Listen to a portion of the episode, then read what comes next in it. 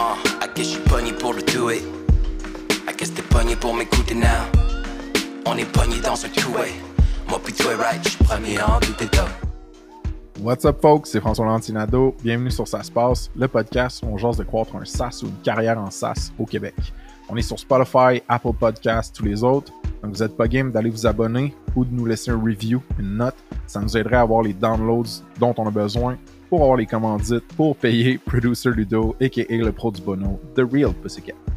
On drop un épisode par semaine minimum, juste des discussions sans filtre avec des founders ou employés clés en SaaS. Si vous faites partie d'un SaaS québécois, allez sur saspass.com, cliquez sur le bouton Ajouter votre SaaS pour être indexé dans notre répertoire des SaaS au Québec. Le deuxième événement mensuel passe aura lieu encore une fois à Québec, le mercredi 21 juin, au bureau de Novatise.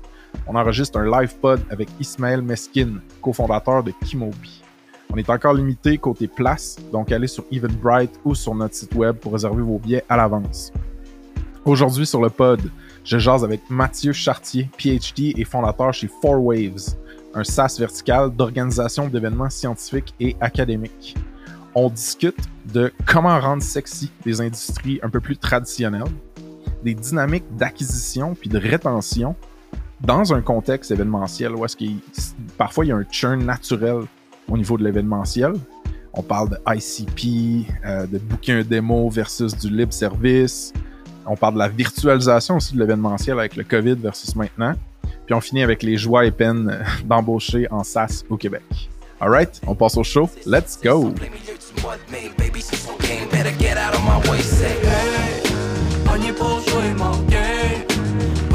Jouer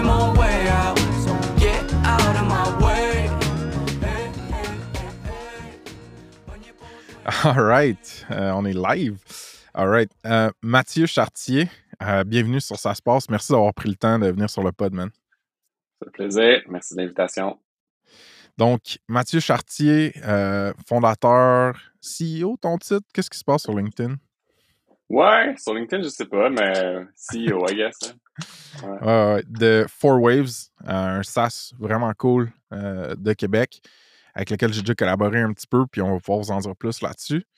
Dans le fond, Mathieu, j'essaie de d'utiliser euh, les podcasts pour comme jogger ma mémoire un petit peu, mais comment on s'est connus, nous autres? Je pense que c'est intéressant de savoir ça aussi des fois pour le monde parce qu'ils voient comment les relations se développent, les opportunités se développent.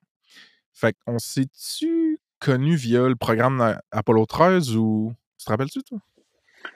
Euh, ben, je pense que c'était, euh, ça devait être autour de 2019 quand euh, on s'est rapproché un peu de Spectrum. Là. On a dû se voir un peu dans des, des restos ou au bureau. Parce là que vous, graduellement. Pour une partie du, de l'application web, il y, a eu, il y a eu une collaboration avec Spectrum, l'agence de services à Québec, c'est ça? Ouais, c'est ça. Au début, ils, ont, ils nous ont aidés. Là. Alright. Fait qu'on on se craint un petit recap de comme t'es qui toi c'est quoi ton parcours? Moi, je, je sais que tu as l'excellent titre PhD sur LinkedIn parce que j'allais le voir ton LinkedIn. Fait que t'es-tu game de nous faire un, genre de TLDR de c'est qui Mathieu Chartier, maintenant? Ouais, sure. Ben, écoute, euh, Mathieu Chartier, euh, j'ai euh, j'ai fait un bac en biologie à l'Université de Sherbrooke en 2006. Euh, j'ai un parcours un peu euh, un peu varié, en fait. Euh, après mon, mon, mon bac, je me suis euh, dirigé vers euh, une maîtrise en bioinformatique. Officiellement, c'était comme la biochimie. Wow. Euh, puis, euh, puis de là, en fait, j'ai continué après ça au doc euh, en, en bioinfo.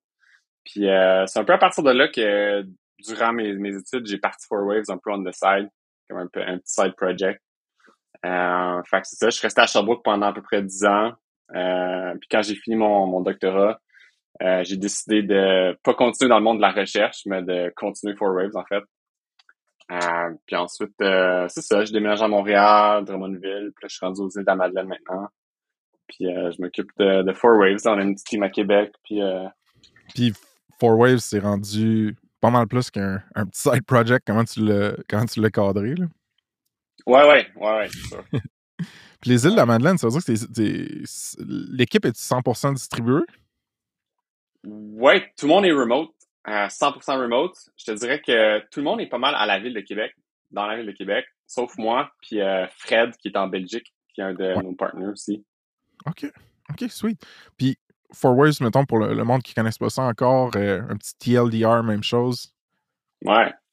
Ben, en fait, Four Waves, euh, notre mission, c'est de réunir les chercheurs, les amener à se rencontrer puis à discuter.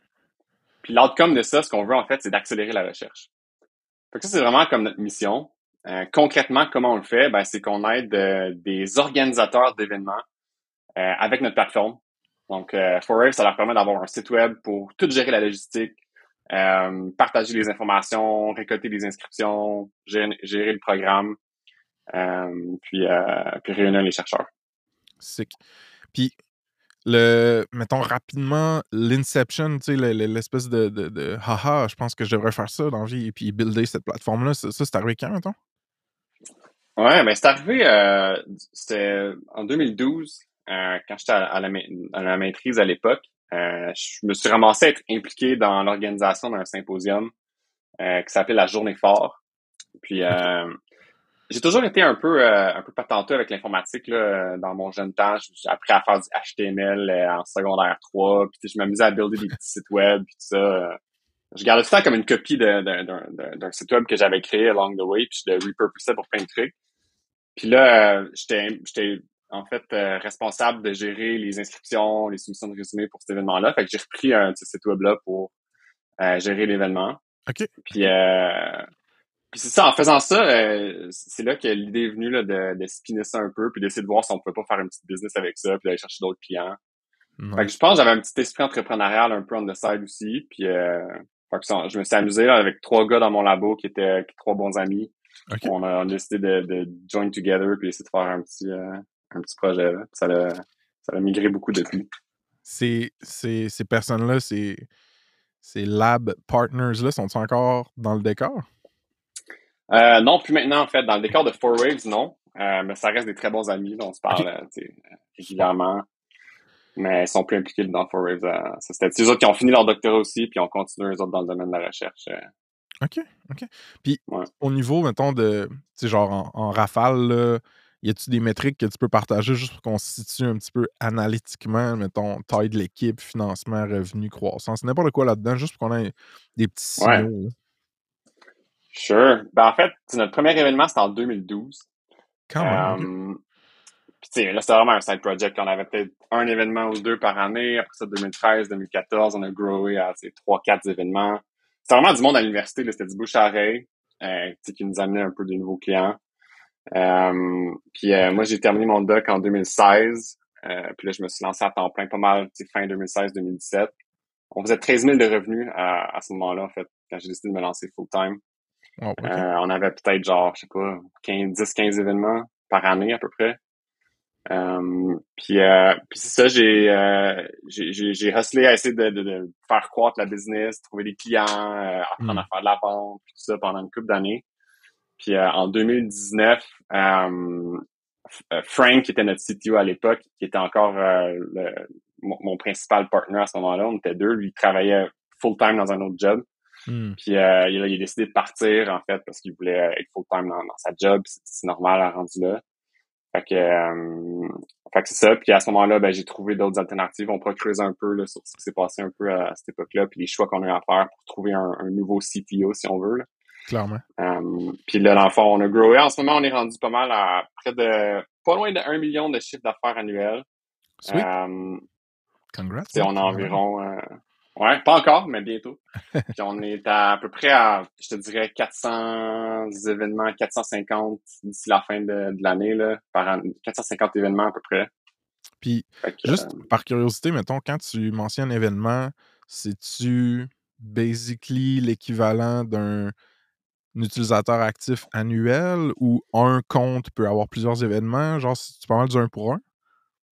Non, c'est ça. On a des clients qui ont plusieurs événements euh, par année.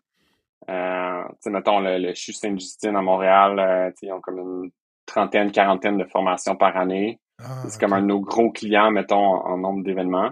Mais sinon, on a, on a énormément de clients aussi qui ont juste un événement annuel euh, qui se répète. Là.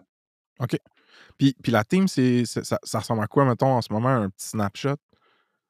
En ce moment, on est euh, une team de 10. Donc, on a euh, cinq euh, développeurs. Mhm. Euh, on a une product designer. On a quelqu'un au marketing. On a quelqu'un au customer success aussi, qui commence aujourd'hui d'ailleurs. Fait que c'est Nice. fresh. Puis euh, il y a moi puis il y a Fred aussi là, dans la team. Les- la, la majorité de l'équité, c'est les deux partners, là, toi puis Fred. Euh, ouais, en fait, en termes de partner, il y a, il y a moi, il y a Fred, il y a Spectrum qui a fait un genre de petit seed investment en 2019. Ok, ouais. Puis euh, il y a Gabriel aussi, notre CTO aussi, qui est, qui est partner maintenant depuis. Oui. euh, Shout out, à, shout out à Gabriel Robert, mon ancien collègue de chez Spectrum Snipcart. yes. Fun fact, en fait, quand Gab a décidé de vous joindre, c'était le début, début, début de la pandémie.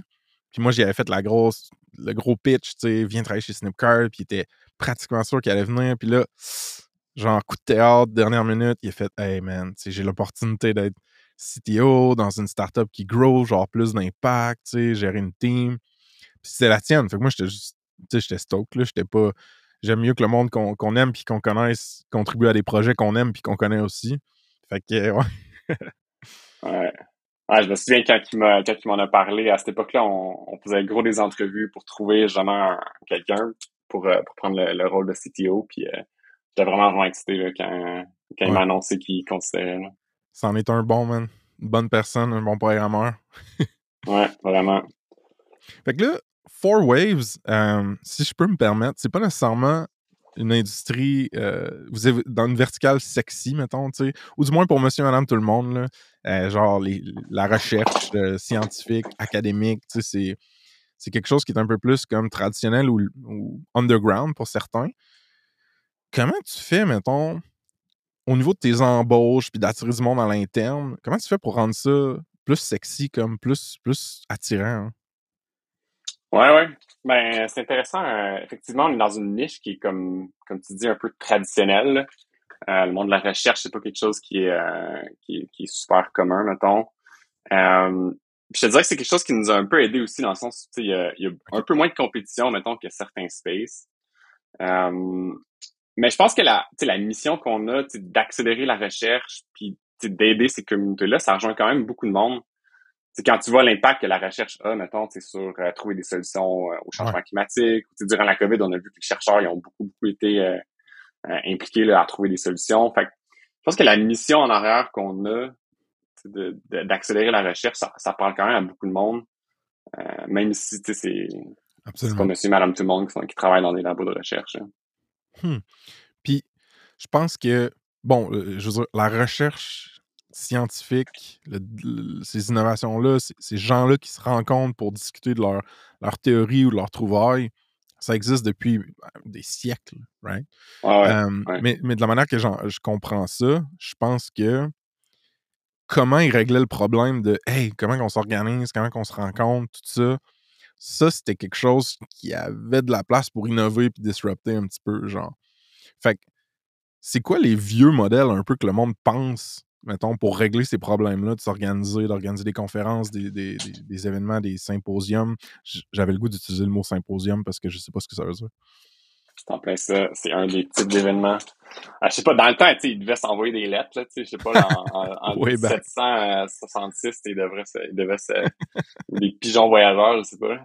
Mais, euh, mais tu sais, traditionnellement, tu sais, plus, plus récemment, mettons, euh, c'est ça. Puis il y en a encore qui font ça, hein. C'est par courriel, ils, ils font des, des mailing lists, euh, ils s'échangent des invitations, euh, ils font des Excel files pour, euh, pour gérer les listes de présentation, gérer les horaires. Euh, les gens encore qui, qui, qui gèrent les paiements par chèque. Là. On en voit de moins en moins, là, mais tu sais, euh, ça arrive encore du monde qui récolte des paiements par Hmm. chèque. Euh, fait que, tu sais, il y a toute une suite d'outils que les gens euh, utilisaient un, un peu dans le passé, qu'ils utilisent encore maintenant là, pour gérer leurs événements. Euh, des fois, ça fait la job. tu sais. Quand tu as un événement à 30 participants puis euh, 10 présentations, tu peux faire ça par courriel. C'est pas, c'est pas un big deal. Mais quand tu te ramasses avec sais, 1000 participants, gérer 400 présentations, faire l'évaluation de tout ça, Hmm. euh, puis souvent, ce qui arrive, c'est que les gens qui organisent l'événement, c'est c'est aussi des chercheurs ou des professeurs tu sais, qui ont comme une full-time job. Puis Ouais, ils font ça le soir euh, à travers euh, les, les autres tâches qu'ils ont. Fait n'importe quel outil qui peut les aider à être plus organisés puis sauver du temps, euh, ça, ça va vraiment être euh, valuable pour eux. là.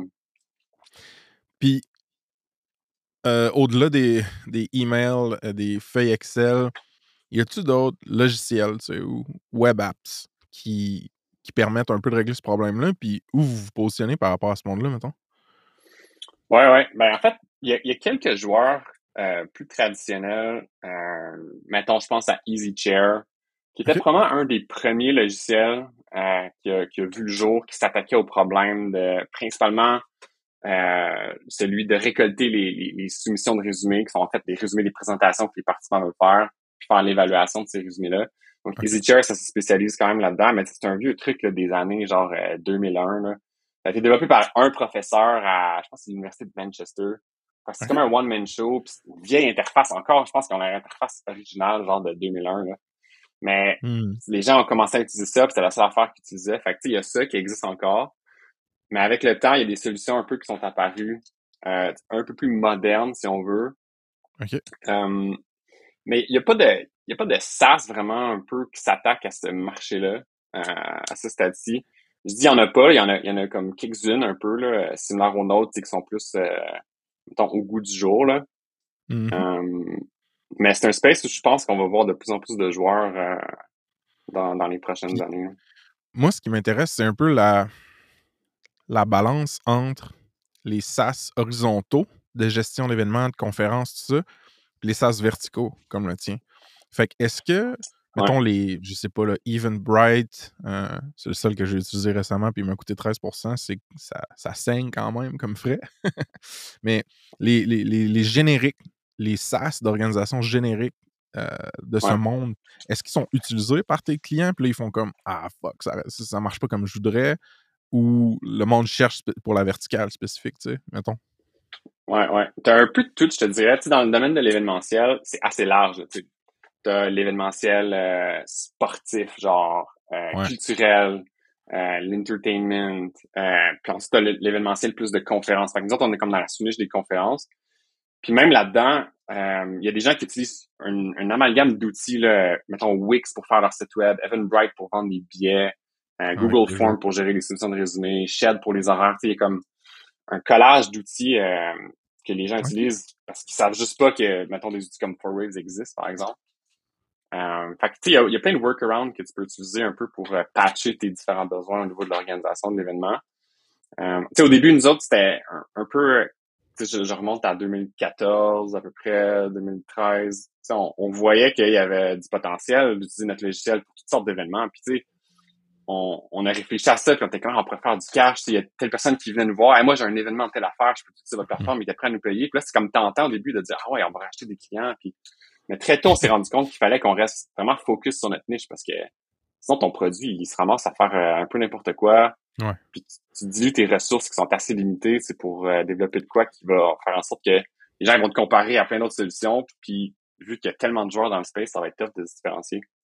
Puis je suis curieux parce que ces temps-ci, je travaille un petit peu sur le TAM, là, Total Addressable Market de SaaS. Juste comme. Il y en a combien de SaaS au Québec, mettons? Puis là, à partir des semi-conclusions ou genre hypothèses que tu tires, tu peux dire OK, ben, si j'ai un modèle d'affaires à à peu près tant par client, puis que j'assume que je suis capable d'aller en chercher 10% combien de cash je peux faire avec ça, mettons? Ouais, ouais. Toi, toi, tes anciens partners ou ton par- partner actuel, aviez-vous comme, je veux dire, des universités puis des conférences? Dans ma tête, il y en a comme à pu finir. Fait que aviez-vous juste l'intuition forte de check, ça peut scaler, genre? C'est pas. Parce qu'on dit niche, mais en vrai, c'est très gros, là, tu sais, comme market potentiel. As-tu des thoughts là-dessus? Ah, vraiment. Tu sais, honnêtement, tu sais, j'avais euh, moi puis Fred, euh, dans le temps que Fred était, euh, était même pas full-time chez Four Waves, hein. Fred il a comme gravité longtemps dans, dans, dans Four Waves. Puis je me rappelle, on a fait un pitch chez Ange Québec, genre en 2015. Ok, wow, je Euh, savais J'étais même pas full-time encore. euh, ouais. On voulait juste comme s'amuser, aller faire un pitch, voir un peu.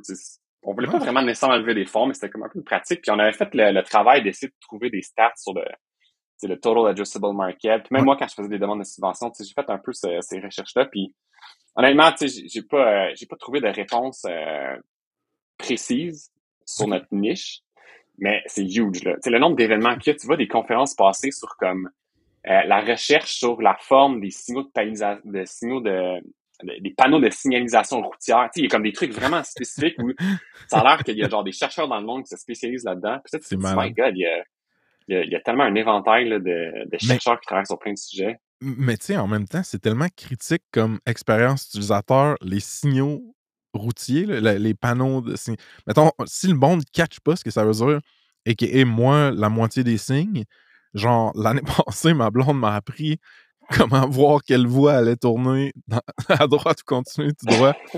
Là, j'étais comme, ah shit, ouais, c'est vrai, c'est ça que ça sert. Puis je me disais, waouh, quel danger public. Mais Ouais. mais ouais, exact, c'est super. C'est vraiment intéressant, man.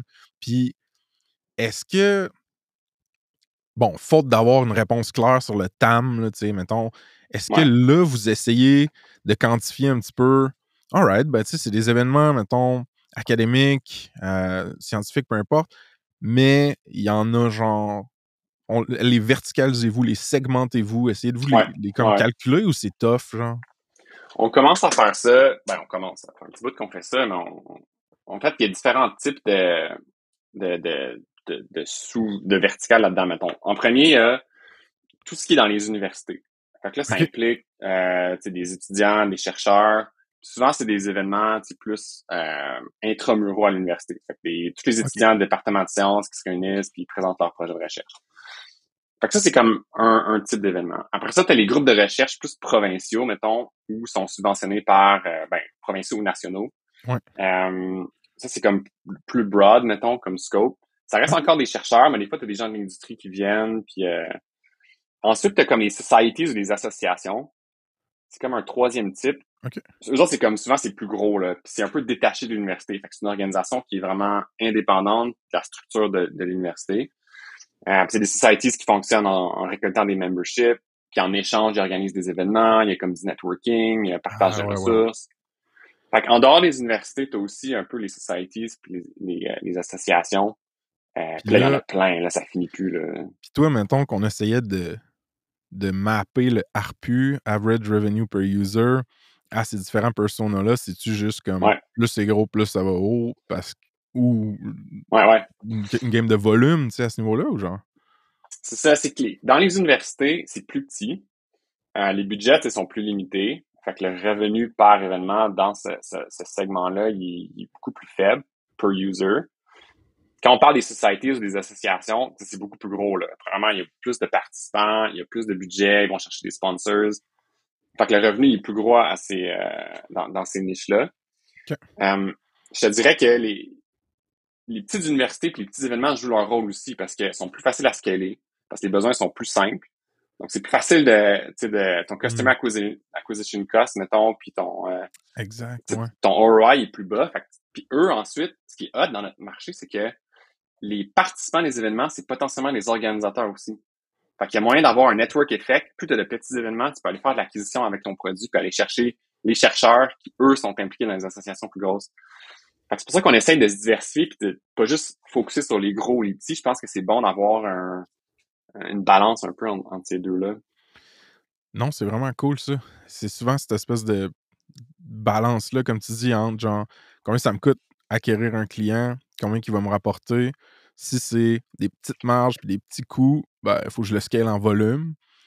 Puis l'inverse, c'est que ça me coûte ultra cher d'aller chercher un enterprise ou une, société, association globale dont tu parlais, mais comme ça me rapporte beaucoup, beaucoup de money. Ouais, puis les Euh, autres aussi, ils ont euh, les grosses societies, des fois, ils ont leur tool in-house aussi. Puis ils sont comme plus connectés avec d'autres tools pour le membership, tout ça. Fait que c'est comme plus tough un peu de rentrer. Mais il y a moyen de, de quand même faire sa place over time. Puis peut-être qu'éventuellement, on va développer plus de features pour les aider à, Ouais. à coordonner tous leurs besoins. Mais encore une fois, là, c'est une question de voir où est-ce qu'on va aller, qu'est-ce qu'on veut prioriser comme feature. Ouais. C'est une question qu'on se à c'est les des jours. beaux, beaux puis importants défis. Puis... Mais je me dis, toi, mettons, en tant que founder, est-ce que tu as soit une préférence personnelle ou une intuition pour le type de client euh, que tu veux faire rentrer euh, par la porte de Four Waves, genre? Ouais, mais il y a comme différentes façons un peu de répondre à la question. Tu sais, c'est sûr, si tu regardes d'un point de vue, mettons, euh, chiffre d'affaires, si tu dis, ah, les plus gros événements, bon, euh, Hmm. c'est plus long, mais ils rapportent plus au long terme. Euh, tu sais, mon intuition, je pense que le time will tell. Je pense qu'à ce stade-ci, il faut essayer un peu de tester les eaux, de rester un peu dans ces différents channels-là. Définitivement, il faut aller chercher de plus en plus des plus gros événements. Euh, il faut rester proche des petits aussi, sauf qu'il faut apprendre un peu à automatiser puis à pouvoir scaler un peu ces petits événements-là, c'est pour pas qu'il y ait trop de Ouais. support avec ces petits-là. Puis ce qui est tough, je pense aussi, c'est que, mettons là, un dashboard pour la création puis la gestion d'un événement académique. mhm. Si c'est un événement qui est multinational puis compte 10 000 personnes, peut-être que le feature set puis l'interface utilisateur va être différent d'un événement local qui compte 100 personnes. Fait que comment Ouais. ton produit se comment ton produit se présente à la personne qui rentre dans l'interface, c'est toujours vraiment tough de, de trouver ton, ton sweet spot, je pense, là-dessus.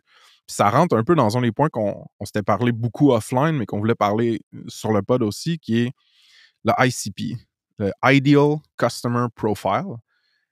C'est comme toujours un, peu un work in progress, right? Une, chose qu'on essaie de, comme mieux définir, mieux peaufiner. Mais je sais très bien que dans un événement, il y a plusieurs différents types de personnes. Il y a les gens qui vont présenter, il y a les gens qui vont participer, il y a les gens qui vont organiser, il y a les gens qui vont commanditer, right? Ça finit plus. Fait que ça ressemble à quoi, toi, ton, le mécanisme que vous avez essayé pour trouver c'est quoi votre ICP, mettons? Ben, je te dirais que c'est c'est de voir un peu dans le passé, c'est quoi les, euh, les meilleurs clients qu'on a eus. Organiquement, Ok, tu sais, on a eu certains clients qui sont mettis sur la plateforme, tu sais, qui l'ont adopté. Fait que je pense que c'est un bon starting point de regarder tu sais, le, le churn, c'est c'est dans quel type de customer profile qui est le plus bas. Ouais. Euh, Exact. puis en- ensuite de ça, il y a, en termes de, ça, ça dépend de ta question, on, on la regarde de quel angle, mettons. C'est sûr que notre produit, il faut qu'il soit super bien adapté autant pour les participants. Quand ils s'inscrivent à l'événement, ils consultent l'horaire, ils envoient des messages aux autres, aux autres participants. Euh, parce que eux, ils vont donner du feedback aux organisateurs qui sont notre, customer Ouais, direct, absolument. mettons. Puis même les participants, s'ils ont une super belle expérience, ben, ils vont peut-être dire, ah, Forward, c'est quoi? J'ai un événement qui s'en vient, je vais l'organiser. Fait que, le développement du produit, il faut qu'on pense un peu à tous ces profils-là. Euh, mais c'est le ideal customer profile, mettons, euh, ça, on regarde nos clients, nos clients passés, puis euh, on essaie de, de dériver un peu c'est quoi le, le client idéal, mais aussi il faut voir un peu où est-ce qu'on va aller aussi euh, en termes de, Ouais. de market. Parce que je me rappelle quand on. Justement, là, tu sais, il y a, il y une couple de mois, j'ai essayé d'aider un petit peu avec certains trucs pour Four Waves, juste rapidement, in and out. Mais tu utilisais un acronyme qui est Professional Conference Organizer, PCO, c'est ça? Ouais. Ouais, ok, good. Ouais. Fait que ça, mettons, comment tu le qualifies, genre? Y a-tu du monde qui fit pas là-dedans, genre? Mettons que t'as pas Ouais. de, je sais pas, t'as pas de liste de courriels pour les gens que tu vas vouloir inviter ou whatever, ben, tu c'est-tu déqualifiable, genre, un peu? Ouais, mais les PCO, ça, c'est un, un client à qui on peut vendre notre solution. Eux sont Direct. comme un peu des. Ouais, ça va être les utilisateurs directs de la plateforme. Mais en, quelque sorte, eux autres, c'est comme un peu des resellers. Euh, Parce que eux, ils organisent l'événement pour un client. Souvent, les grosses associations, ils engagent des PCO. C'est C'est eux bon. qui vont avoir les mains dedans, qui vont utiliser le tool. C'est bon. C'est. c'est- Fait ok, moi j'étais confus dans le fond, parce que je pensais que PCO, ça aurait peut-être été. Mettons, I guess, si tu une grosse association internationale, peut-être tu vas avoir un PCO à l'interne, quelqu'un qui a- c'est sa job, mais plus tu es moyen petit, plus tu vas peut-être faire affaire avec un professional conference organizer. Donc là, il y a une autre tierce partie qui, s'inclut dans le mix, c'est ça? Ouais, exactement. OK. Enfin, les, plus, les plus gros, euh, les plus grosses associations, comme tu dis, des fois, ils ont ça in-house. Mais souvent, ils travaillent avec un PCO pour gérer comme tout le on-site. Fait que durant l'événement, le jour d'événement, sur place, à, à l'hôtel ou au centre de conférence, ils vont avoir des employés qui vont être engagés par C'est bon, l'événement pour... euh, Puis toi, hmm, as-tu plus de traction d'essayer de vendre directement à ces genres de tierces parties-là pro de l'organisation de conférences ou peut-être indirectement à euh, bon, des chercheurs, euh, des, des- des gens qui vont faire des talks, euh, des, des gens qui sont impliqués dans l'université ou une association? Ouais, ben on commence de plus en plus à avoir des PCO qui sont, qui sont des clients. Puis je te Ouais. dirais qu'ils aiment, ils aiment beaucoup la plateforme parce que c'est super facile de, de cloner tes événements, puis on commence à, à essayer de penser à des outils qu'on pourrait développer pour euh, aider ce, ce type de users-là. mais c'est définitivement un, un de nos targets là, quand on fait, euh, quand on fait des, des ventes ou du outbound, on, Mm. on commence à, à viser les PCO directement. Euh, tout comme les universités aussi, là, on, là, on a, on a l'Université de Colombie-Britannique qui, euh, qui nous ont approuvé comme étant un, un de- des conference management systems qui est approuvé. Ça, c'est comme un reseller en quelque sorte, dans le sens où c'est pas notre client direct, mais eux, ils réfèrent ensuite Four Waves aux gens Ah, de l'université. Ça me fait, ça me fait vraiment penser à la dynamique qu'on avait dans Snipcard de vendre, à- euh, euh, convaincre une agence web qui fait plein de projets de e-commerce versus convaincre un, un programmeur ou une programmeuse qui est direct dans un seul projet, soit freelancer ou employé dans, un, dans une compagnie de e-commerce, mettons. Euh, le premier, convaincre une agence, c'est un petit peu plus dur. C'est des, des- plus des pro-users. Ils ont des, des besoins peut-être plus spécifiques. Ils connaissent le space. Mais une fois que tu rentres, ben là, après ça, c'est one too many, right? Eux autres, ils te Ouais. revendent, ils te réutilisent dans un paquet de trucs. Super intéressant, man. Puis, Ah, puis on commence à tracker vraiment, là, euh, c'est Fred qui fait ça avec euh, la magie de Excel. Mais tu sais, toutes les dépenses qu'on euh, qu'on a, tu lui, il les catégorise vraiment par channel. Euh, puis dans le but de calculer un ROI par channel à la fin de l'année, c'est de voir oh, malade. tous nos clients, on les catégorise comme étant par channel. Puis on va voir les coûts associés à ça, puis on va pouvoir calculer un, un ROI. Ça va pouvoir nous aider un peu à décider où est-ce qu'on va mettre les ressources, puis euh, c'est très les cool. efforts marketing. Ouais, Fred, il est assez, euh, de ce que j'ai pu voir, le magicien de, de la spreadsheet. Ouais. Je serais pas surpris que dans trois ans, il y ait genre aux compétitions mondiales de Excel. Genre, euh, non, euh, sans blague, c'est- ouais, j'ai checké ça, genre World Excel Competition. Ils font des affaires de malades. C'est next level. Mais, mais, mais Fred, c'est- super utile parce que depuis qu'il est là, vous aide vraiment à, à avoir des trends dans les chiffres, puis à, à gérer aussi notre forecast. Puis, euh, moi, je le faisais un peu avant avec mon petit fichier Excel, puis ça faisait la job dans le temps, mais maintenant, euh, c'est vraiment, Ouais. vraiment utile d'avoir ces stats-là, surtout quand on commence à... Là, on est en train d'explorer un peu le- les, les North Star Metrics, les KPI, vu que la team grandit, on va essayer de se structurer un peu. C'est bon d'avoir quelqu'un qui est analytique comme ça pour nous, euh, nous guider. Ouais, nous autres, écoute, nous, ça a vraiment changé notre vie quand on a eu une personne en- à l'externe en comptabilité qui gérait un peu nos, nos, nos- finances, notre tenue de livre, mais aussi genre qui faisait des budgets et des prédictions en fonction des décisions qu'on prenait. Et quand on a eu un business intelligence data analyst, ça a vraiment comme juste changé la game. Je pense que la quantité d'informations et de data que tu peux utiliser, des fois, c'est un petit peu overwhelming. Mais quand tu as une, une coupe de modèles puis de formules qui te permettent d'y voir plus clair, c'est game changer. Fait que c'est Ouais, cool. ça. Ouais. Ouais, c'est vraiment cool. Faut faire attention aussi. Le downside de ça, c'est comment tu as juste trop de data. Puis Eh là, ouais. euh, tu, tu- tu commences à, à t'en faire pour des métriques qui sont pas vraiment importantes. là. Mm, mm. Euh, mais je pense que le- c'est mieux de les avoir puis d'arriver à choisir lesquels tu regardes là, que de pas en avoir pantoute. Absolument.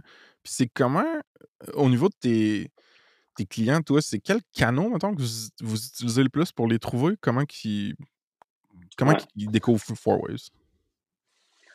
Ben, au début, évidemment, c'était du bouche à oreille. Euh, tu sais, quand j'étais étudiant en plein, euh, on faisait pas vraiment de- d'outbound, de, marketing ou quoi que ce soit. OK. Euh, puis en 2017, euh, dans le temps que j'étais à Montréal, on avait, j'avais comme loué un petit bureau au Notman House. Euh, Ouais, place ouais, très ouais. cool d'ailleurs pour les startups. Je sais pas si Ouais, allé, c'est cool.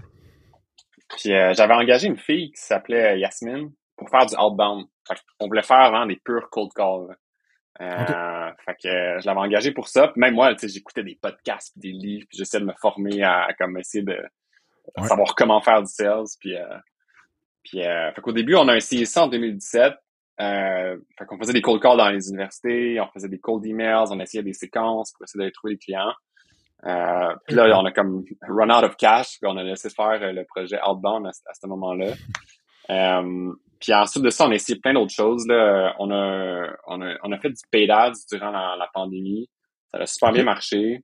Nice. Puis là, depuis un an, un an et demi, on a eu SEO Charles euh, avec nous autres pour nous aider à step up notre game côté SEO. Ouais. Charles McLaughlin Piché, qui est euh, un ami commun puis un consultant SEO. C'est d'ailleurs lui qui m'avait formé en SEO quand j'étais flow. Euh, fait c'est intéressant parce que en genre trois minutes, tu as nommé trois channels, right? Tu as dit Ouais. euh, outbound sales, tu as dit euh, pay- paid word ads, mouth. puis SEO. Ouais, word of mouth, ouais. Fait que, Word of mouth aussi. fait puis t'as-tu l'impression que t'as trouvé ton euh, canal market fit? Genre, t'as-tu l'impression que ton, ton Non, holy grail de canal d'acquisition, il, est- il est trouvé ou tu, tu- tu travailles encore comme là-dessus? Non, non, c'est ça. Je, je pense pas qu'on a. Tu sais, il y a des les channels, ils marchent bien. L'outbound, on a, on a, on a réessayé aussi. Le Fred, il a, il a essayé de monter une équipe de vente au Maroc. À un certain point, on avait trois, Oh. euh, trois personnes au Maroc qui faisaient du outbound euh. C'était du monde in-house, là. Ouais, ouais. Très cool. pas une, une compagnie qu'on engageait, là. C'était vraiment, il était in-house dans la team. Puis Fred, allait au Maroc pour les former. Puis on What? faisait. Ouais, vraiment. Euh, puis ça l'a, ça l'a pas marché, sais, pour plusieurs raisons. OK. Fait que, euh, fait que Ça a ça, a duré à peu près un an, je te dirais. Fait que vous y avez donné une bonne shot, là. Ouais, mais en même temps, tu sais, l'outbound, ça prend du temps. Là. Surtout que là, on, on a commencé, on commençait presque from scratch. Puis je pense que c'est un channel qui prend le plus de temps à développer parce que, surtout dans notre marché, on a de la saisonnalité. Tu sais, les événements, Ah, t'attrapes un, un chercheur, c'est peut-être dans un an qu'il organise son événement. Fait que là, faut que tu le nurture. Mm. Puis D'emblée, un salesman, ça prend trois mois avant qu'il absorbe ton produit, qu'il connaisse le message. Puis là, après, ça rajoute la saisonnalité là-dedans. Tu sais, un an, c'était peut-être trop short, mettons, pour, euh, pour cette Bon channel-là. Ouais. un très bon point. Ça, ça me fait penser à les, les, les gars de Ghost Mission, c'est con, mais ils me disaient, puis de C-Cube maintenant, ils disaient, tu sais, dude, si on fuck up notre initiative marketing, genre avant, ju- ju- juste avant que le, bon, les, les entrepreneurs euh, en rénovation généraux, whatever, commencent leur saison puis qui ont besoin de rentrer des leads, genre, on est done, là. Genre, on est pas done, done, Ah mais ouais. comme ça va à dans huit mois ou des, des une fenêtre d'opportunité là, précise. Ouais, c'est ça. Nous, on n'a jamais. I guess. hmm, chez Snip, mettons. Si on. Le Black Friday. Là. Ouais, exact. C'est ça. C'est genre euh, Black Friday, Noël. Genre, si quelqu'un essayait de chercher pour une solution e-commerce, rien qu'avant ça, puis qu'il commençait à être pressé, puis que, je sais pas, on avait un bug où on l'échappait. euh, mais tu sais, grosso modo, le monde buildait des sites de-e-commerce year long, pas mal. genre. Ouais, ouais. Puis tu sais, nous autres aussi, ça dépend de ton revenue euh, per, per customer, là, ton, euh, ton Mhm. parce que tu sais, s'il est trop bas, a un certain point, ça vaut pas la peine d'avoir un team de outbound sales. C'est pour ça que nous autres, on a fait le choix d'aller au Maroc au début, c'est parce que, ben, en fait, c'est un peu au hasard. Au début, on a trouvé quelqu'un qui était vraiment nice, qu'on a engagé, que, qui, que HubSpot nous a poché d'ailleurs. C'est vraiment une bonne Ouais. personne, là, tu sais, qui faisait des, des bonnes ventes. C'est bien drôle, ça. euh, C'est quoi, la, c'est quoi la genèse de ça? Comment, mettons, cette personne-là vraiment sharp au Maroc qui vous a comme inspiré d'essayer de faire du outbound avec une équipe là-bas, comment tu l'as trouvé? euh? Honnêtement, je me souviens plus. Ça doit être Fred qui a, qui a fait du, de la recherche pour trouver des gens, euh, puis Ouais, tomber ouais. sur cette, cette fille-là. Puis euh, c'était la première qu'on avait engagée au Maroc. Puis c'est, sûr que le, ça coûtait vraiment moins cher là, de Ouais. payer des gens au Maroc que quelqu'un aux, aux États-Unis. Euh, puis vu que notre revenue per event était plus bas, quand on vend un événement, on fait pas euh, 30 000 ou 40 000 piastres par année avec ce lead-là. Fait que, ça, ça, ça fait pas du sens dans, dans notre cas, nous autres, de payer des salesmen qui font 400 000 par année avec commission. Là. Euh, Ouais. Fait que l'idée du Maroc, c'est un peu de, de tester les eaux avec le outbound, essayer de voir si on peut pas monter genre une machine qui était Mm. reputable, scalable, puis de trouver la recette, puis ensuite on pourrait engager un peu ailleurs, à, en- je sais pas, en Belgique, près Ouais. Ou North America pour essayer de scaler ça. Je dis pas qu'on va jamais réussir l'outbound, surtout quand notre revenue per event va continuer d'augmenter, puis qu'on va développer des plus grosses features, puis acheter des plus gros clients, ça va faire du sens de, de réexplorer le outbound. Mais ce channel-là, précisément, pour l'instant, on l'a mis de côté. Puis il y a beaucoup d'organique qu'on voit qui nous aide. Là. Fred, il tu viens de dire de quoi d'intéressant? Fred, ton main partner, mettons, euh, il est en Belgique, en Europe. Fait que vous avez 7 heures, 7 heures de différence? Ouais, ben moi, je suis Atlantique, aux îles. Fait que je pense qu'on a 5 heures là, de, de différence. C'est vrai, tout est loin, man. Euh, fait que, tu trouves-tu ça tough? Juste avoir un, un co-founder qui est comme pas dans la même time zone, pas dans la même ville, à la limite, genre, comment, comment tu vis ça? Euh, ben, c'est pas si pire parce que, tu sais, quand j'arrive le matin, tu sais, je, rentre- je commence à 8 heures, fait que 7 heures Eastern. Je suis quand même tranquille le matin parce que la, la vie a pas encore commencé dans l'Eastern Time Zone. Le Fred il est là. Puis il y a déjà une partie de la journée qui est faite. Fait que là, on peut comme catch up, on peut se parler.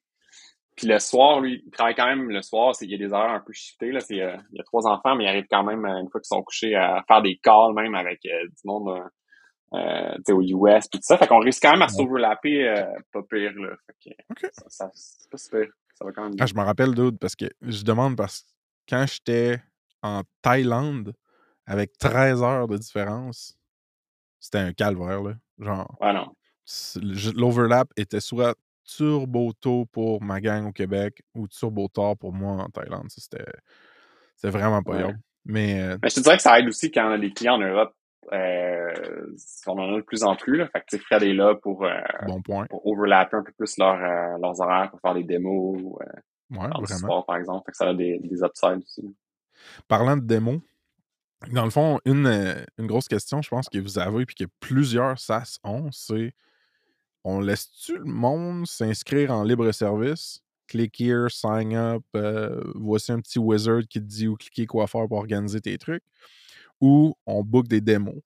À quel point les démos sont, mettons, obligatoires. Euh, c'est un petit peu plus prenant, right, de, s'inscrire à un démo versus juste rentrer son email puis gosser soi-même dans une interface? Vous en êtes où, mettons, là-dessus? Je suis super curieux d'avoir tes thoughts.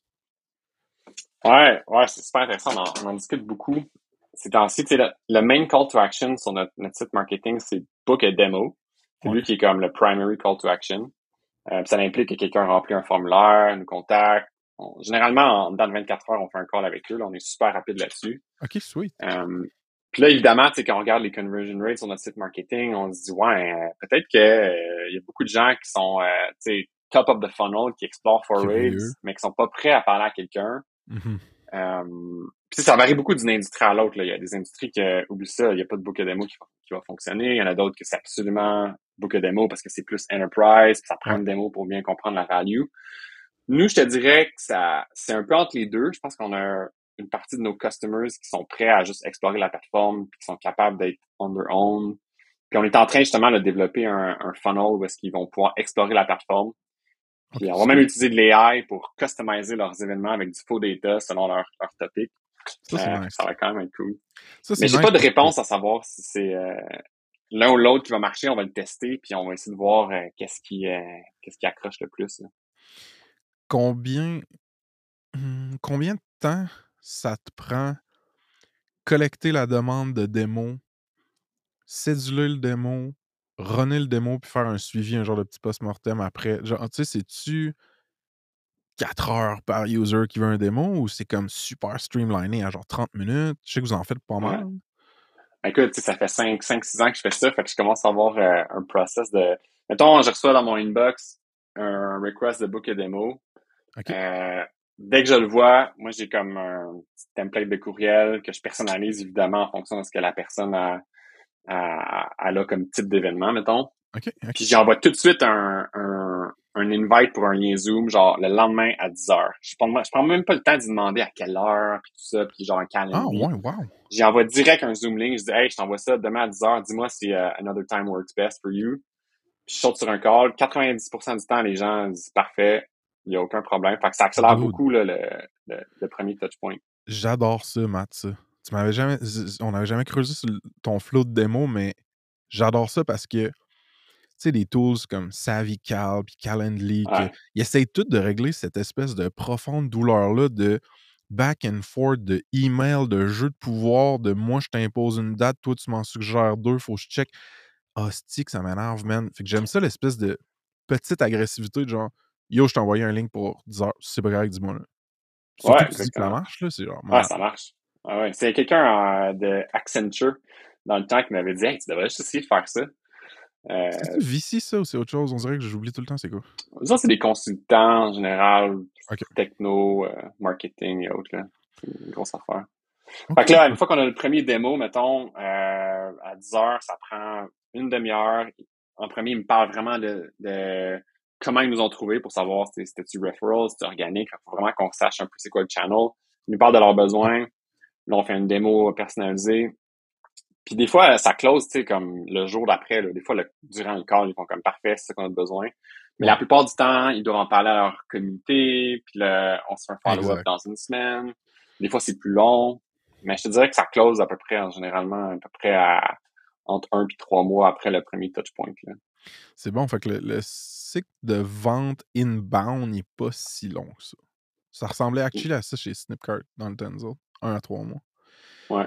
Puis là, on veut le rétrécir là, le plus possible. euh, Ouais. on, on essaie Mais là, encore une fois, t'es un petit peu esclave à la sa- saisonnalité, right? Genre, tu peux le rétrécir, mais si tu viens de passer le gap, c'est dans huit mois ou un an ou whatever. Ouais, ouais. Tout à fait. Mais je pense qu'il y a moyen qu'on gratte puis qu'on trouve des façons créatives de, d'accélérer ça, justement, en leur montrant la value plus rapidement, en leur donnant accès à un démo, des vidéos, des looms, des ressources qui pourraient, comme, over time, contribuer à réduire un peu le, le sales cycle.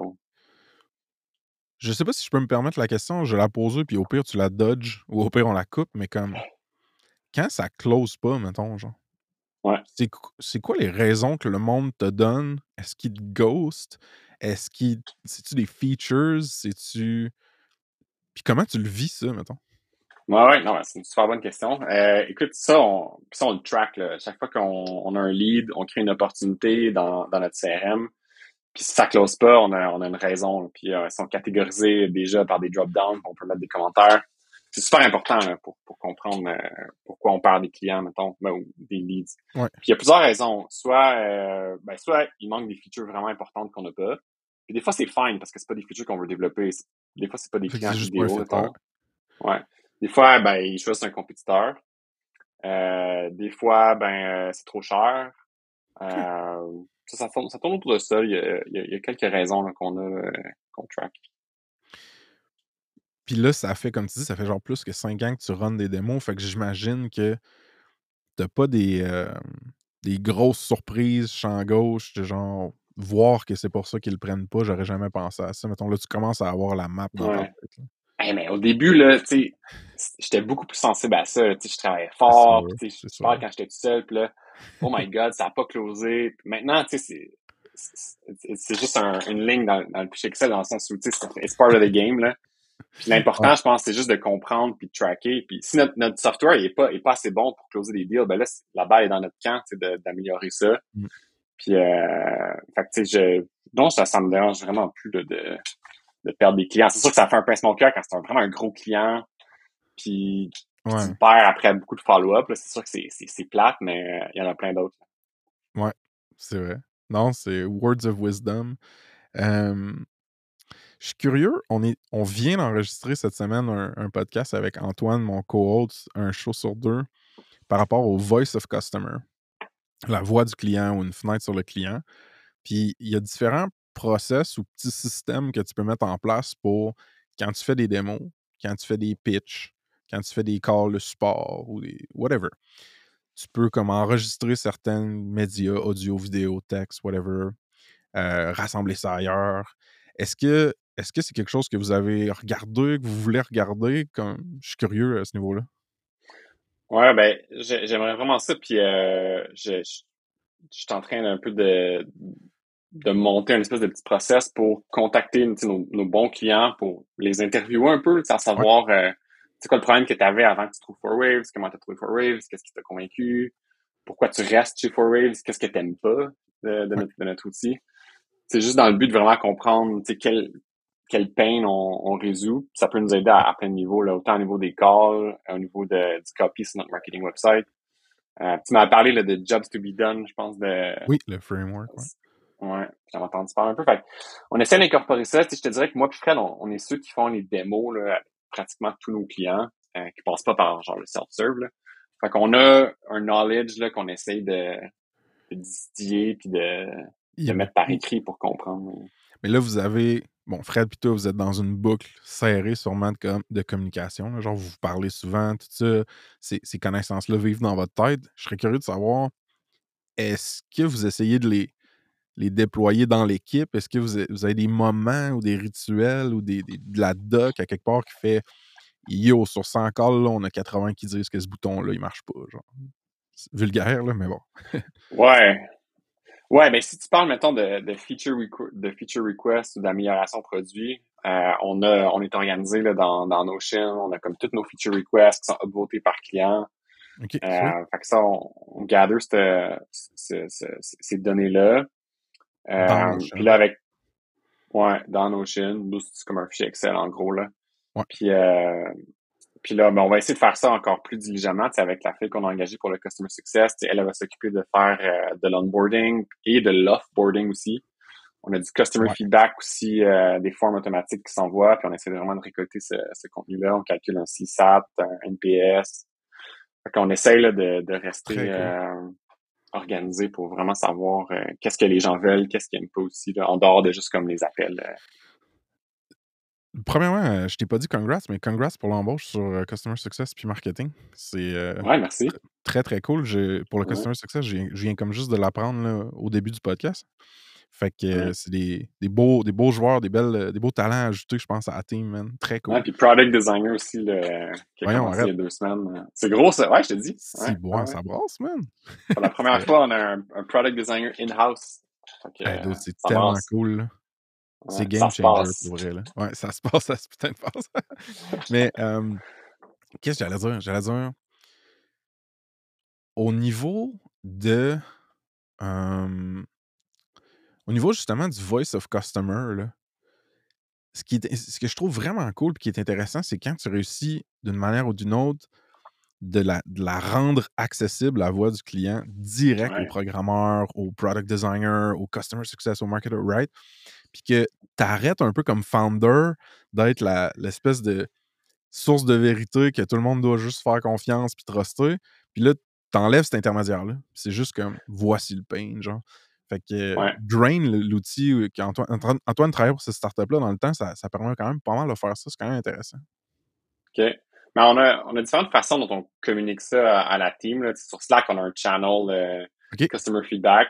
Ah, des fois, on poste des trucs. On a aussi un wall of love sur notre site marketing. Oui, j'aime ça, ça. On catégorise ouais, toutes les On le mettra dans les show notes pour le monde. Ouais, ouais.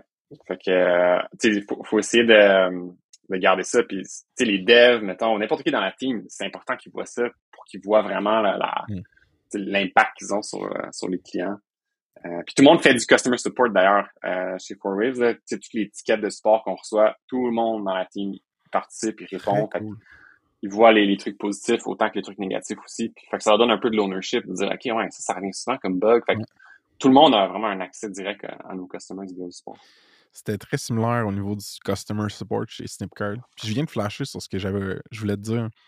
Sûrement que je t'en avais parlé dans le temps parce que ça fait une couple d'années qu'on se jase, là, mais nous, là, le exit survey, le questionnaire à la sortie, là, quand les gens Ouais. sont en train de canceller, viennent de canceller, puis l'espèce de douleur de pourquoi ils cancellent est super présente encore. Nous, on offrait, on avait un truc automatique qui offrait Hey, réponse courriel là, puis on rembourse ton dernier mois de Snipcard. Puis Mhm. ça, là, dude, là, c'était. On a roulé ça juste pendant huit mois avec une automatisation plus saisie manuelle boboche dans un Google Sheet. Puis ça a été. Ça l'a informé notre roadmap au fond, Léon, là, tu sais, c'était c'était Ouais. vraiment bien. C'est nous autres, on essaie de, quand, mettons, on perd un client, tu sais, qui a un événement annuel, puis là, soudainement, une année, il revient plus. Il y a plein de raisons, là. euh, Ouais. Mais on essaie de quand même le garder, là, dans notre, euh, dans notre Ouais, liste pour, l'année d'après, euh, ça se peut qu'il revienne aussi. Puis c'est arrivé des fois des gens qui sont partis puis qui sont revenus finalement. Fait un client perdu, c'est jamais perdu euh, forever. Non, c'est bien dit. Puis, bon, ben, on va toucher justement sur le churn tant qu'à tant qu'à le- Ouais. souligner, mais comme vous, une spécificité de Four Waves qui est vraiment intéressante, c'est justement la, la nature événementielle du tout. C'est-à-dire que c'est pas quelqu'un qui paye pour avoir accès à un service web euh, 24 heures sur 24 chaque mois. Right? C'est quelqu'un qui paye pour, à l'avance, organiser son truc, pendant Ouais. le gérer, après faire les retours, mais qu'il y a un time gap. Il y a un moment où elle n'aura pas à l'utiliser. Fait qu'il y a comme un churn, pas nécessairement churn, mais il y a comme un gap ici naturel qui fait que je pense que d'un événement à l'autre, il y a tellement de choses qui peuvent changer parce qu'il y a tellement de temps qui passe que ce que tu me disais, c'est que des fois, man, il faut, faut comme revendre ou vendre différemment ou vendre à quelqu'un d'autre. ou comme. Fait que Mm. tes thoughts là-dessus, ce serait, ce serait intéressant, je pense. Ouais, effectivement, on n'est pas dans une, euh, un, un space où c'est comme classique SaaS avec un subscription ou la carte de crédit là. Il faut qu'on revende notre plateforme aux clients à chaque année.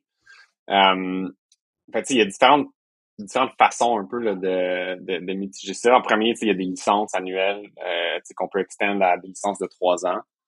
Euh, puis on aimerait ça, moi j'aimerais ça éventuellement trouver un espèce de format euh, subscription, mettons. Ouais. Euh, mais je sais pas si nos clients vont, vont l'adopter. Puis on a essayé de changer notre pricing en janvier avec un, un revenue. un- en fait, le coût, c'était vraiment, on chargeait nos clients à l'utilisation par participant. Mais pour toutes de raisons, ça n'a pas fonctionné.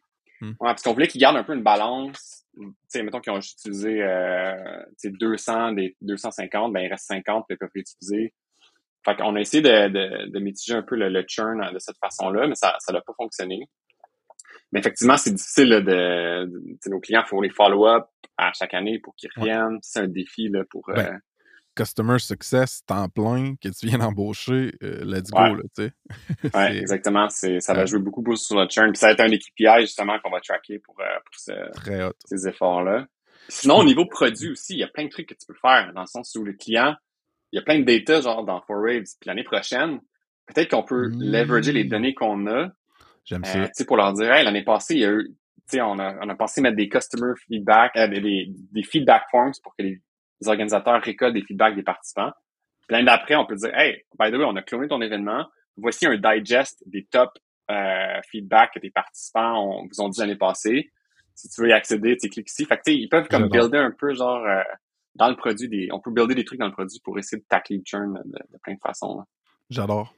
Ouais, vraiment, vraiment, parce que la quantité, c'est vrai que la quantité de data que tu ramasses sur plein les parties prenantes dans cet événement-là, en théorie, c'est sûr à 100% que c'est utile pour les, le même organisateur l'année d'après ou les prochains nouveaux organisateurs l'année d'après.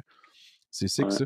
Si Souvent, ils me aiment ça avoir un archive de, de tous leurs événements, un an après l'autre, puis que ce soit Ouais. clean, bien organisé. Fait que, nous, ça, on a plein de façons au niveau du produit qu'on peut jouer euh, sur le Ouais, churn. puis avec les large language models puis les interfaces frappées là-dessus, il y a moyen de justement genre condenser ça, rendre ça super actionable. C'est vraiment sick, man. Euh, au niveau du pricing par siège, là, Antoine m'a parlé de quoi dans le dernier podcast que j'ai fait avec lui qui était vraiment intéressant? C'était deux tiers par siège en fonction de la nature du siège.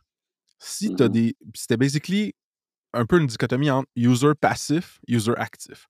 Si t'as du monde qui sont en read only ou juste comme je fais like ou je commente des affaires ou je dis oui, oui, je l'ai vu, eux autres, c'est comme des peanuts par siège. Si t'as du monde qui sont actifs, ils créent des trucs, genre, ils font bouger de la data, ils font changer des trucs dans l'interface, eux autres, c'est un, un- un prix par siège plus élevé.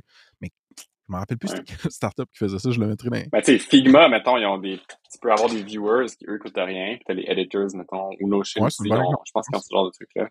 C'est nous, le problème avec le cost per participant qu'on a réalisé vite, c'est que, euh, mais vraiment, les gens, il n'y avait aucune idée combien de participants allait avoir à leur événement, surtout avec le virtuel qui revenait in person, tu sais, j'ai aucune idée, je vais-tu en avoir 200, je vais-tu en avoir 500. Fait que là, combien ils préachètent, puis là, ils en achetaient un peu, puis là, ils achetaient Mhm. des bundles après, ça faisait plein de factures, c'était compliqué. Euh, puis, euh, puis aussi, tu sais, vu qu'ils étaient payés par participant, Ouais. ben, ce qu'ils faisaient, c'est que là, ils utilisaient Fourways, mettons, pour genre euh, 100 participants, mais ils utilisaient d'autres modules. Puis là, ils passaient par Eventbrite pour pas qu'il y ait un pic d'inscription. Fait que là, ils sortaient un peu de la plateforme parce qu'ils voulaient éviter de, de trop payer. Fait que c'était... Ouais, ça, on a décidé de reverter. Ça, ça faisait pas de sens, mettons, de payer par participant, de charger par participant. là. Mais, le, Mais- le pricing, c'est vraiment important. C'est ça qu'on s'est rendu compte, c'est que ça peut faire une grosse différence sur ton chiffre d'affaires. Puis, euh, Je pense que.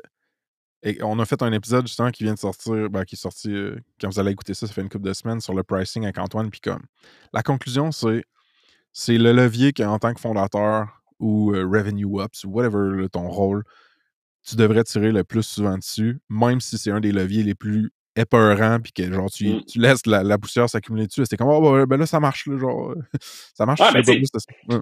tu augmentes tes prix de 10% puis euh, tu te rends compte qu'il n'y a pas de price objection, ben, tu vas augmenter tes revenus de 10 Fait que Exact. Peut-être tu peux- que si ouais. tu l'explores pas, puis tes clients sont prêts à payer 10% de plus, ben tu viens de changer de 10 ton, ton chiffre d'affaires. Ouais. C'est direct. Là. Ah, absolument. Puis comment. euh, Il y a un truc, que, quand j'avais des, des meets avec ta team là, qui revenait souvent, c'était comme OK, notre haha moment ou genre notre time to value. Puis ça, pour vulgariser ça, je pense que c'est juste le moment où un utilisateur est dans ton app puis fait comme Oh shit, nice, ça règle mon problème. Oh shit, nice, je comprends comment je vais l'utiliser pour régler mon problème. Euh, c'est très grossier, mais comme comment tu essaies de capturer ça ou de définir ça? Toujours trouvé ça tough, moi, de mon bord aussi. Ouais, c'est tough. Puis, en ce moment, le, le aha moment, il découvre quand moi puis Fred, mettons, on fait des démos. C'est principalement là le channel où on leur montre vraiment la plateforme en fonction de leurs besoins, ils découvrent. Là, on, on migre un peu vers un, un paradigme euh, product-led growth, là, où on essaie vraiment que toute l'acquisition, euh, activation, rétention se fait via le produit. C'est quelque chose qu'on explore. Euh, puis pour savoir ça va être quoi le aha moment, ça peut varier évidemment d'un client à l'autre selon quels features sont super importants pour eux. Euh, puis de ce que j'ai lu, parce que je, je suis pas un expert là-dedans, là, mais pour le trouver, ton aha moment, il faut que tu aies du data. Il faut que tu Ouais. regardes tous ceux qui ont check-out puis qui ont converti. C'est quoi les actions qu'ils ont faites juste avant Ouais, de check-out, tu sais, qui est consensus, qui est commun à tous ces gens-là? Puis là, tu peux Ouais. arriver à dire, OK, 90% des gens qui ont converti, crème, ils ont, ils ont tout, ils ont tout ajouté deux organisateurs à l'événement, puis ils ont rajouté Mhm. deux champs dans le formulaire. Fait que là, c'est, c'est, de jouer un peu avec ces, ces données-là over time quand on a assez, puis d'essayer de tirer des conclusions. Sinon, l'autre option, carrément, tu peux demander à tes clients, comme c'est quoi, qu'est-ce qui a fait en sorte que vous avez, euh, que, que vous avez confirmé avec nous puis que vous utilisez la plateforme? Des fois, ça peut être Ouais. directement une façon de, de le savoir. Puis ensuite, l'idée, c'est que quand tu crées un, un funnel get started, ben, tu essaies de les amener le plus rapidement possible au, au time to value pour qu'ils puissent Ouais. vraiment. Ce qui, est, ce, qui est, ce qui est clé dans ce que tu viens de dire aussi, c'est quand tu as assez de data over time. Parce que au début, tu commences, puis comme, à part justement ces espèces de manifestations euh, qualitatives-là, des, des, des calls que tu as avec des customers ou whatever, tu juste pas assez de chiffres pour que statistiquement ce soit significatif. Fait qu'il y a comme un sweet spot dans ta croissance de SaaS que tu devrais implémenter de l'analytics, t'instrumenter puis commencer à tracker. Euh, moi, ma, ma réponse à ça varie, là, dépendamment. Mettons, j'aide quelques SaaS là, en consulte puis whatever, puis c'est comme, hey, si tu viens de commencer puis que t'as pas de product market fit, genre, je vais pas te dire euh, de passer euh, trois semaines à genre t'instrumenter. On va aller out there, on va parler à du monde, puis après ça, mec, on a genre du trafic ou de l'utilisation, on, on buildera la- l'analytics. Mhm. Hmm. J'ai euh, le goût qu'on touche rapidement sur la virtualisation de l'événementiel. Bon, on est tous passés à travers la foutue pandémie. Euh, on a vu des compagnies naître spécif- spécifiquement autour de ces problèmes-là, genre, OK, bon, là, on a un événement, avant c'était en personne, là, on va le faire en ligne, puis là, il va y avoir des, des avatars, puis tu vas pouvoir te faire des nudges, puis tu sais, il y avait un paquet d'espèces d'expérimentations en même Mhm. temps.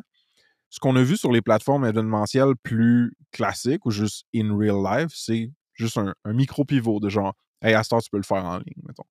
Fait que juste savoir comment ça a joué dans, dans votre tête, dans votre produit, cet, cet événement-là. ouais. Ben, nous, c'est sûr, quand la pandémie a commencé, euh, puis fun fact d'ailleurs, quand j'étais à, à Québec euh, en mars euh, 2020, euh, Uh-huh. j'étais allé pour euh, justement euh, signer le contrat de travail avec Gab, qui était notre premier employé. Puis quand je revenais en char, ça à 20, c'est là que j'écoutais la radio, puis là, ah, la pandémie officielle euh, annoncée par l'OMS, tout fait, ah, Oh, les événements vont être là. J'étais comme, oh my God.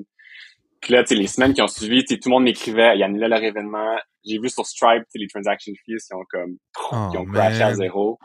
Fait que là, c'était comme le gros, euh, la, la grosse histoire de savoir qu'est-ce qu'on allait faire. Puis, au début, personne ne savait où est-ce que ça allait, où est-ce que ça allait aller, combien de temps ça allait durer.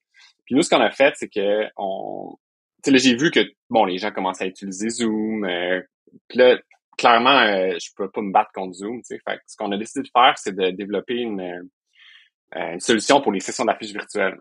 Fait que c'est un type d'activité dans un événement scientifique qui est super populaire. C'est quand même complexe à organiser parce que imagine, t'as as 200 présentations simultanées. Tu vas pas créer 200 Zoom Links. Fait qu'on a comme, Ouais. euh, on a imaginé comment ça pourrait fonctionner. Là, je l'ai pitché à des clients. Là, ils ont dit parfait, on y va. Le, moi puis Gab, on a, on a structuré comment on allait développer ça. Puis euh, on a développé de quoi en genre deux mois et demi. Puis le timing était quand même plus ou moins bon parce qu'on on était en train de faire un major refactor de notre plateforme au complet. On passait de la shit. V2 à la V3. Fait que là, on a comme tout développé sur une nouvelle plateforme, les outils virtuels, puis les gens commençaient à l'utiliser. Fait que là, ça a comme ouvert un nouveau marché durant la pandémie, puis là, tout le monde était virtuel. Ça a, ça, ça a super bien été, ça nous a permis de vraiment... euh, Wow. on a une super grosse croissance, on n'a jamais vu ça durant la pandémie. Puis euh, là, ça s'est comme estompé, mais il y a quand même beaucoup de virtuel qui est resté. Euh, puis on essaie de rester spécialisé dans certains outils comme ceux que je t'ai mentionnés euh, pour faire des sessions d'affiches virtuelles, euh, pour garder un edge. Matt, Puis, session d'affiches virtuelles, là, juste pour que le monde ait une, une image en tête, c'est-tu comme, mettons, au gym de ton école secondaire, quand il y avait des projets de sciences, puis là, il y avait le monde avec des kiosques, puis ils présentaient genre, voici mon volcan, et puis ça lave bleu dedans. C'est ça, mais comme Ça, booster? c'est l'équivalent, ouais. Ça, ça, c'est l'équivalent, genre, euh, de l'école primaire, là, genre des, des science Ouais. Mais, euh, tu sais, les sessions d'affiches, ça permet vraiment à un, un chercheur de euh, présenter son projet de recherche aux gens à l'événement, d'avoir du feedback. Des fois, tu as des juges qui passent, qui évaluent les étudiants. Oh, Parce ok. que c'est pas tout le monde qui va pouvoir passer euh, en présentation orale. Fait que ça permet d'avoir un gros exposure. Euh, ça permet de trouver des collaborateurs, de faire du networking, d'obtenir du feedback. Fait que c'est super important dans, dans notre niche. Puis pour vrai, il y a comme il y a pas de plateforme qui existe pour ça, qui sont spécialisées là-dedans. Fait que c'est, c'est vraiment euh, je trouve ça vraiment hot. Puis c'est vraiment le fun parce que ça rajoute beaucoup de dynamisme aux événements. D'autres gros moves, puis je pense, mettons, la, le, le insight ici un peu, c'est il y a eu une situation critique, imprévue, qui est arrivée. On a bougé vite, puis on est resté agile, genre. Puis comme, on a réussi à, à se taper Ouais. la tempête, c'est malade, man. Euh, Ouais, puis c'est utilisé encore euh, à ce jour. Là, il y a des sessions d'affiches virtuelles euh, super fréquemment. Puis je pense que c'est quelque chose que les gens se rendent compte qu'ils n'ont plus besoin d'être en personne. Ils peuvent reach out des gens partout aux États-Unis, dans toutes les states en même temps, sans devoir se déplacer, puis avoir une expérience qui est similaire euh, au niveau du outcome. on, on se craint qu'il y ait un petit 2-3 minutes sur peut-être 5, whatever, le nombre de minutes qu'on veut, euh, sur les joies et les peines d'embaucher en SaaS. Euh, je sais que ça a toujours été un défi pour moi quand je renais Snip, même après pour Douda, c'était c'est des bons challenges. Toi aussi. Qu'est-ce que tu trouves le plus tough, mettons, à propos d'embaucher en SaaS? Mais le plus tough, c'est surtout quand t'es es tout seul. Puis là, tu vas, enga- tu vas engager genre un top profil. Tu convaincre quelqu'un que, ouais, OK, on fait 50 000 de revenus, mais je veux, je veux engager un, un top dev pour être les fondations de notre, euh, notre, notre, notre tech. Ça, c'est tough parce qu'il faut ailles chercher des gens qui, croient en toi, qui croient au projet. Un peu Euh, entrepreneur aussi, des gens qui ont une certaine acceptation ou goût pour le risque, non? Ouais, ouais, vraiment. Tu sais, quand Frank, notre, notre ancien CTO, euh, qui était un des original founders, est parti, là, j'étais rendu un peu à la croisée des chemins à savoir est-ce que j'interview genre des CTO, puis je me rappelle, j'étais à Montréal interviewer du monde, puis j'étais comme, qu'est-ce qu'ils trouvent à Four Waves? Tu sais, genre, on fait, on fait, en fait, on faisait quasiment 100 000 par année à ce moment-là, puis tu sais, j'étais tout seul. Qui mais quand même, fallait qu'il jump in, full time sur un projet, puis là, il négociait les actions, puis là, sais, j'explorais ça, j'explorais Ah, aussi de ben travailler avec, euh, des, des Français qui avaient parti d'une boîte de services. Et on avait commencé un refactor avec eux d'ailleurs, quand on a mis la hache là-dedans. Euh, puis finalement, j'explorais aussi l'option avec Spectrum là, de qu'ils fassent un petit seed investment puis qu'ils nous aident à builder la team. Fait que Spectrum, ils nous ont vraiment aidé. C'est une des raisons pourquoi on a on, on les a ben, on les a on les a approchés puis qu'ils ont, ils ont fini par faire un petit seed investment. C'est pour nous aider à builder la team technique. Ouais. Euh, parce que c'est ça qui était le plus important. Fait d'aller chercher de l'aide. J'ai l'impression que Spectrum, parce que, en fait, la croisée des chemins, d'embaucher des gens, tout ça, euh, un des choix, c'est carrément juste, je vais externaliser, genre, je réussis pas à trouver l'embauche court terme, je vais prendre une agence, des freelancers, whatever. Fait que Spectrum, c'était un petit peu ça, mais ils ont, ils ont agi comme pont vers, ils t'ont donné, mettons, le temps et les ressources, même si ça, ça t'a coûté quelque chose, tu sais, de te rendre à genre, OK, mon équipe technique, ça va ressembler à ça, genre. C'est Ouais. intéressant, ce move-là, je pense. T'as-tu trouvé ça tough Mais- quand t'as comme off-boardé de Spectrum un peu, puis que t'as repris le contrôle de ta tech, puis tout? Euh, non, c'est quand même super bien fait. Ben, tu sais, justement, sais, Gab qui avait buildé le- les fondations de la V3 quand on était chez Spec, ben, il a jumpé on board. Fait ça a été quand même une transition qui était, qui était smooth. On a réussi à garder un peu des ressources design là-bas pour, pour pas accumuler une, une dette design. Puis, sais, là, euh, de fil en aiguille, on a fini par trouver des devs euh, qui, euh, qui, ont, qui ont joiné la, la team. Je te dirais que si, si les gens croient, mettons, à ta mission, puis au produit, puis ils trouvent ça cool, ben ça va beaucoup aider au niveau là, de, du recrutement. Puis, mais c'est tough pour un- une SaaS de recruter au début. Surtout ces temps-ci, là, les salaires, là, c'est rendu ridicule. Puis, des fois, j'interviewe des, du monde, puis ils me disent « Ah, ben moi, c'est 130 000 euh, minimum. » là. Euh, tu comprends pas, là, tu sais, je veux C'est dire... pas. C'est pas des pas des gens- seniors, là, tu C'est sais. ça, c'est ça. Ils s'essayaient, puis... euh, Ah, c'est. Ouais. Écoute, c'est c'est fucked up. Je pense, genre, l'inflation salariale qu'on a vécue en tech. Je pense aussi qu'on va peut-être avoir une douche froide avec, bon, le marché actuel, puis comme, juste Mm. les différents programmes qui vont augmenter la productivité des équipes smart qu'ils utilisent, là. Euh, on va voir comment ça va out. euh, mais ce matin, ils ont annoncé 20 de, de layoff. euh, Qui ça? Spotify, un matin, 20% de Je layoff. l'avais même pas vu, euh, wow. OK. ouais, ouais. Hey, c'est gros. C'est des là. opportunités aussi de recruter, Ouais. tu sais, mais mais c'est très, euh, c'est très tough. C'est probablement des affaires les plus importantes, les plus difficiles à faire pour une SaaS, de trouver le bon monde. Je, je parlais, je dînais avec un founder euh, cette semaine, justement, puis il était comme, tu sais, d'autres, je suis vidé, je suis vidé. J'étais comme, OK, qu'est-ce qui se passe? Qu'est-ce qu'est-ce qui est tough? Il dit, j'ai géré tellement d'émotions qui sont pas les miennes. J'ai géré tellement de personnes, puis le, le- le classique, la conclusion, c'est tout le temps comme, builder un produit, vendre un produit, c'est tough, mais c'est moins tough que gérer des humains, builder des humains, c'est Ouais. c'est vraiment tough, dude. C'est la partie qui est pas comme quantifiable, mesurable, prévisible. euh, Mm. C'est pour ça que ça boom en HR Tech, je suis sûr, genre, Ouais, c'est un vrai pain. Si tu peux offloader ça, ça, ça peut être bon. En même temps, quand tu reach out via un, un, un HR Tech, des fois, c'est moins euh, sexy que quand c'est genre le founder ou genre le, Ouais, le co-founder qui reach out. Ah, moi, je pense que quand, quand, quand t'es petit puis bootstrapped, puis que tu peux te permettre de faire des choses qui scalent pas, man, d'écrire directement à des gens ou de leur envoyer une petite vidéo ou juste comme en tant que Mm. CEO, en tant que fondateur, en tant que joueur clé dans une startup, c'est c'est un différenciateur là, parce que eux, dans leur LinkedIn DMs ou leur inbox, c'est un paquet de recruteurs qui sonnent un peu tout pareil. Puis, Ouais. fait quoi, je pense que c'est un petit tip euh, facile, je Mais pense, un- pour les founders. Un avantage que les SaaS ont, par contre, c'est que quand un employé rentre, cet employé-là va avoir beaucoup d'ownership. là. C'est pas comme s'il rentrait dans une business Absolument. avec genre 100 employés puis que ce qu'ils font, c'est genre une, une goutte d'eau dans, dans l'océan. Fait que si tu arrives à bien vendre cet ownership-là à la personne, ben, ça peut vraiment faire une différence. euh. Non, nous, on regardait souvent. euh, parce que, tu sais, si, mettons, tu as quelqu'un qui est dans une.